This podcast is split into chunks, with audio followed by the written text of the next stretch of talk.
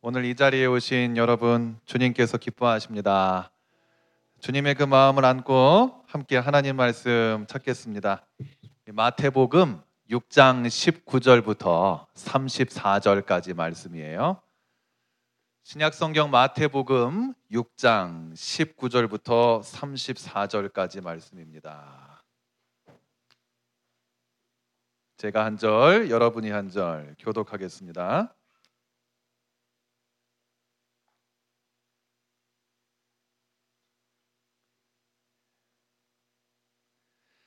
너희를 위하여 보물을 땅에 쌓아두지 말라. 거기는 좀과 동록이 해하며 도둑이 구멍을 뚫고 도둑질 하느니라.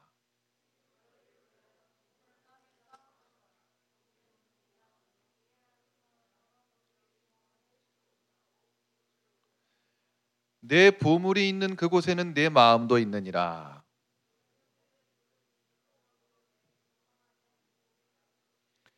눈이 나쁘면 온몸이 어두울 것이니 그러므로 내게 있는 빛이 어두우면 그 어둠이 얼마나 더 하겠느냐?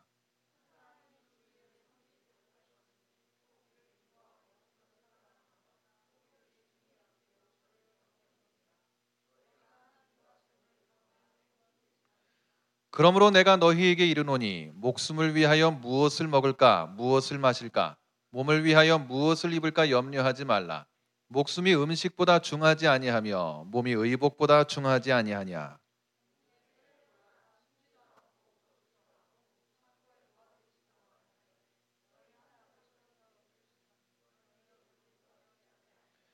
너희 중에 누가 염려함으로 그 키를 한 자라도 더할 수 있겠느냐?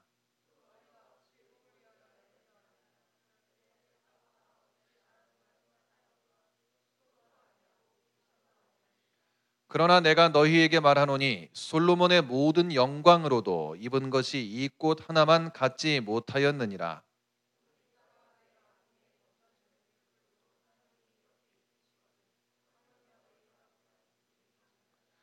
그러므로 염려하여 이르기를 무엇을 먹을까, 무엇을 마실까, 무엇을 입을까 하지 말라.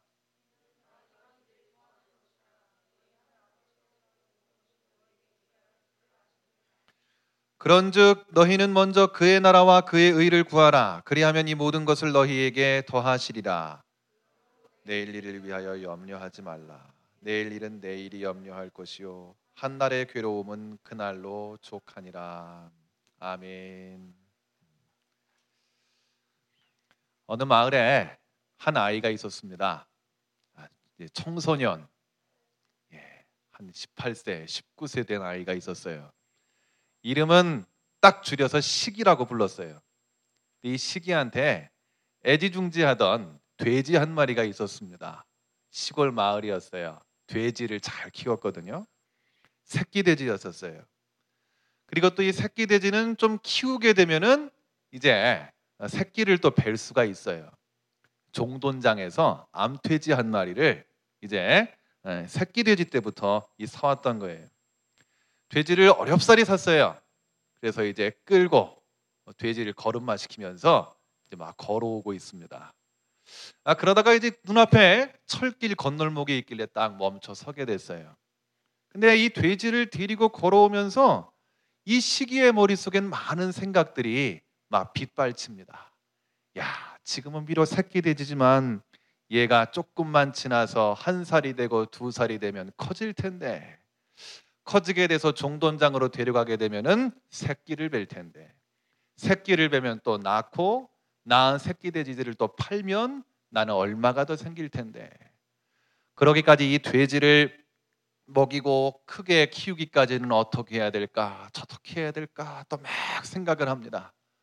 그러다가 이제 목표가 하나 또 쫙 생기는 거예요. 새끼 돼지가 딱 자라게 되고 더 커지게 되게 되면 정말 돈을 모으게 되겠지 돈을 모으게 되면 이제 나는 또 누군가를 만나겠지. 그 마을에 분이라고 하는 여자애가 있었는데 시기가 그 여자애를 굉장히 좋아했어요. 그래 비록 새끼 돼지지만 팔아가지고 조금 조금씩 저금을 하게 되면 내 재산이 많아질 텐데 내가 좋아하는 저 아이랑 같이 만나게 될 텐데 그렇게 되면 나중에 가정을 갖게 되면 어떻게 할게 될까? 많은 걸 또 생각하고 또 생각했어요. 벌써 돼지는 내 손에 그냥 끈으로 묶여 있는 정도지만 머리는 아주 넓고 깊게 모든 걸 막 생각하고 있었어요. 근데 그 찰나 갑자기 눈앞에 천둥 번개가 번쩍하고 지나가는 거예요. 날카로운 바람 소리가 샥 하고 지나가 버렸어요. 어! 놀라가지고 뒷걸음질을 쳤는데 오른손을 보니까 끝만 남고 있어요. 돼지는 온데건데 없이 사라져 버렸어요. 건널목 앞에서 기다리고 있다가 천둥 번개, 날카로운 바람 소리 같이 기차가 지나가 버린 거예요. 결국 어떻게 됐어요? 새끼 돼지 한 마리는 그 바퀴 속에서 그냥 사라져 버리고 만 거예요. 실은 여러분 아는 이야기이기도 할 겁니다. 이효석이라는 분 알지요? 이효석이 쓴 돈이라고 하는 옛날 소설이에요.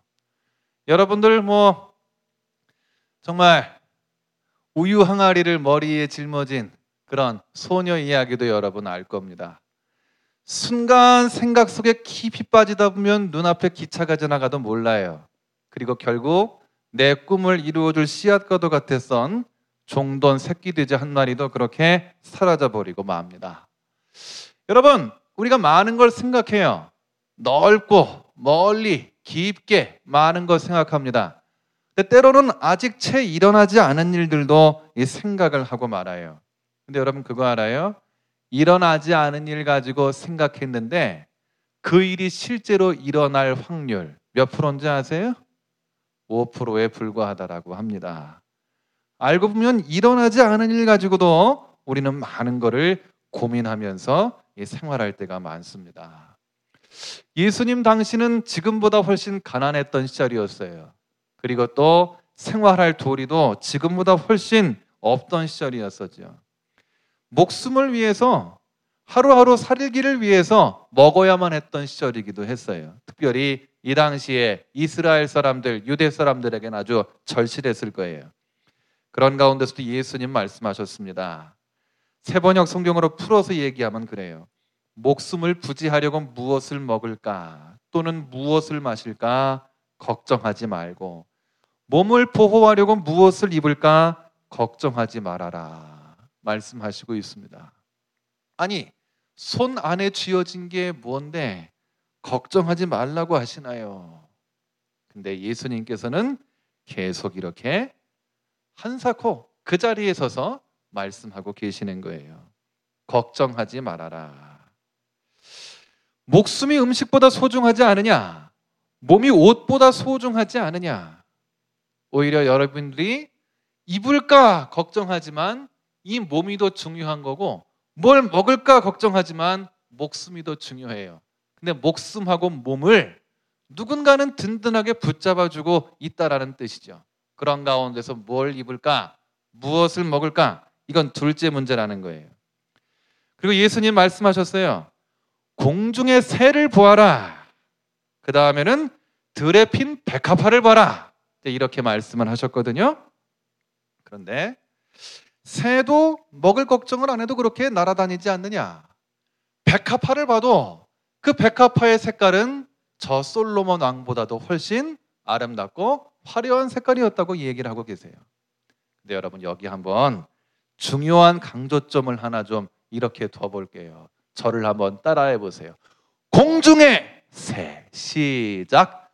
공중의 새. 또 한번 해 볼게요. 들에 핀 백합화 시작. 들에 핀 백합화. 공중하고 들에 더 악센트를 넣어보라는 거예요. 여러분 새가 공중에 있습니다. 근데 여러분 새가 공중에 떠 있기까지 어떻게 해야죠? 날개짓을 해야지 공중에 있는 거잖아요. 새가 1분에 몇 번이나 날개짓을 하나요? 수천 번을 파닥거려야지 그렇게 높이를 유지하고 떨어지지 않을 수가 있는 거예요. 여러분 알고 보면 새가 노력 안 하고 먹고 사는 게 아니에요. 날개짓을 그렇게 최선을 다해서 하고 있는 거죠. 근데 그 날개짓 배후에 힘이 있다는 거예요. 들에 백합화가 피어 있습니다. 물론 백합화는 집에서 관상용으로도 키울 수 있어요. 근데 들에 들백합화, 들꽃이란 말이에요. 누구도 키워주는 사람은 없어요. 비바람이 몰아쳐도 씨가 자라면 땅 속에서 절로 양분을 섭취해 가지고 자랍니다. 아름다운 백합화가 바위 사이에 그렇게 핀 채로 유지되고 있는 거예요. 들에 돌보는 사람이 없다 할지라도 피어 있는 백합화를 보라고 예수님 말씀하고 계세요. 들판에도 백합화를 키워주는 힘이 존재하고 있다라는 것입니다. 여러분 그 힘이야말로 정말 하늘아버지가 먹이신다라고 했고요. 또한 솔로몬의 영광보다 더 큰 영광을 아버지께서 백합화한테 입혀주셨다라고 말씀하고 있는 거예요. 날개짓을 하기까지 비바람 속에서도 백합화가 주어진 수명만큼은 그렇게 피어 있기까지 힘이 있다라는 것이죠. 여러분 우리가 많은 것 고민합니다. 하루 이틀 앞을 놓고도 걱정할 때가 참 많이 있어요. 근데 여러분 생활 속에서 이렇게 염려에 염려를 거듭하게 되면 아까 처음 얘기한 이효석의 돈에 나오는 시기처럼 현실 속에서도 둔해집니다. 눈앞에 있는 일이 뭐가 지나가는지도 실은 모를 때가 있어요. 성경도 이것을 지적했습니다. 생활의 염려 속에 마음이 둔해진다라고 일찍이 저 데살로니가 전서에서도 예수님께서 말씀하셨어요. 지금이 나한테는 소중하고 물론 중요해요. 근데 이 소중하고 중요한 현실과 일 속에 내가 깊이 빠져들게 되면은 주님 앞에서는 내 마음이 둔해진다는 거예요. 마음이 둔해지게 되면은 주님의 손길, 주님의 음성 우리는 볼 수도 없고 들을 수도 없게 되고 마는 것입니다. 여러분, 베드로전서 5장 7절에 이런 말씀이 있어요. 너희 염려를 다 죽게 맡기라. 이는 그가 너희를 돌보심이라 그러셨어요. 염려를 맡기는 거. 주님의 손에 맡기는 거 말씀하고 계시고요. 오늘 말씀도 오늘 있다가 내일 아궁이에 던져지는 들풀도 하나님이 이렇게 입히시거든. 날개짓 할 힘도 비바람 가운데 피어 있을 힘도 하나님이 주시거든. 이렇게 말씀하고 있습니다. 여러분 의탁하고 바치고요. 정말 맡기게 되면 그 나머지의 힘은 주님께서 반드시 허락해 주시는 거예요. 여러분 내 얼굴에 두 눈으로 직접 뵐 수 없어요. 하지만 현실 저 너머에서 주님이 나를 지켜보고 계시는 겁니다. 그리고 오늘 말씀 속에서도 약속하고 계세요. 먼저 그 나라와 그 의를 구하라. 그리하면 이 모든 것을 너희에게 더하시리라 말씀하셨어요. 먼저 구할 거, 먼저 바라보아야 될 거, 주님께서 이렇게 말씀하고 계시는 거예요. 그의 나라, 바운더리가 있는 보이는 나라뿐만이 아니에요. 주님의 다스리심이 미치는 주님의 다스리심 자체를 주의 나라라고 말씀하고 있어요. 그리고 이 나라를 다스리는 원리, 하나님의 의, 하나님의 오름, 하나님의 의 이것들을 구하라라고 말씀하고 계시는 거예요. 여러분, 우리들 삶의 우선순위 주님의 다스리심에 두면서 나아갈 수 있기를 간절히 바랍니다. 주님께서 원하고 계시는 거예요. 그리고 주님께서 이 세상 한복판에서 이루실 의를 우리가 바라보면서 나아갈 수 있기를 간절히 바래요. 여러분, 주님 나라와 주님의 의를 구할 때 정말 중요한 것이 있습니다. 이렇게 구하게 되면요. 시간적으로 봤을 때 마지막 때 주님 앞에 서게 될 때가 됐을 때 정말 할 말이 있는 거예요. 주님은 분명히 성도들한테 이렇게 물어보실 거예요. 정말로 나를 기다리느냐? 세상에 그대로 있는 것이 더 좋은 건 아니냐? 지금 내가 온다면 너는 거룩하고 흠이 없게 서 있겠느냐? 생활에 염려로 마음이 둔해지지 않고 인자 앞에 설 수 있겠느냐? 여러분 이렇게 주님께서 물어보셔요. 물어보실 날이 올 겁니다. 여러분 그럴 때 어떻게 대답하겠어요? 여러분 생활의 염려로 주님 앞에 내 마음이 둔해지지 않을까 깊이 생각하고 스스로 물어볼 수 있어야만 됩니다. 여러분, 이 세상 가운데에서 정말 우리 주님의 다스리심을 요즘처럼 많이 구해보는 때는 없을 거예요. 우리가 땀 흘려 일하고 또 생활하고 있는 우리나라 여러분 벌써 수개월째 뭐 국정농단 등등의 기사가 늘 오르내리고 있습니다. 여러분 또 참 엊그제까지도 국무회의에 나왔었던 장관들도 이렇게 구치소에 갔다가 특별검사 수사를 받는 안타까운 모습들을 보게 되곤 합니다. 그러면 그럴수록 많은 것들을 또 고민하게 되고 분노하게 되고 또 정말 하나님을 향해서도 부르짖게 되는 것이죠. 그런 가운데에서 하나님의 다스리심, 그래도 여러분 청년의 때에 구하면서 나아갈 때 하나님께서 반드시 여러분들의 기도를 들어 응답하실 거예요. 그래도 내 조국 이 한국에서 내가 한국인으로서 내 젊음과 내 삶의 에너지를 가지고 성장하고 뻗어가고 있는데 이런 불우이한 상황이 생겼을 때 더욱 주님 나라 임하시옵소서 주님의 의를 펼치시옵소서 기도할 때 하나님께서는 더욱 여러분들을 붙잡아 주실 것입니다.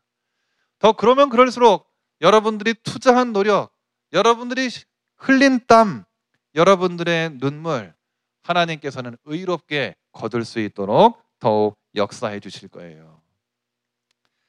여러분 어, 유럽 쪽에는 코스테라고 하는 집회가 있어요. 저 북미 쪽에 코스타라고 하는 유러, 유학생 집회가 있듯이 이제 뭐 서유럽에 사는 한인들 한인 교회들이 결성을 한 젊은이 집회가 있습니다. 많은 강사들이 있는데 때로는 전문인 사역자 직업을 갖고 있는 성도 사역자들이 강연을 할 때가 있습니다. 최기식 검사라는 분이 이제 국내에서 근무를 하다가 연구 출장 겸 독일 베를린에서 생활을 하면서 그 코스트에서 활동을 했었습니다. 이분은 정말 고시를 한 번 떨어지고 그 충격 속에서도 또 열심을 다해서 공부를 해가지고 그 다음에 고시에 합격을 했었습니다. 나름대로 붙을 것이다 생각을 하면서 열심히 공부를 했지만 처음 고배를 마셨을 때는 굉장히 마음이 쓰라렸다라고 합니다. 그래도 이분이 기도하면서 그렇게 법조인이 되어서 그 길을 갔을 때 이분이 더 결심하게 됐다 그래요. 그래도 하나님께서는 나를 이런 기회를 주시고 또 길을 열어 주셨으니까 누구도 실은 피하는 검사라 할지라도 나는 주 안에서 이 직업을 감당해 보겠다. 이런 마음을 가졌습니다.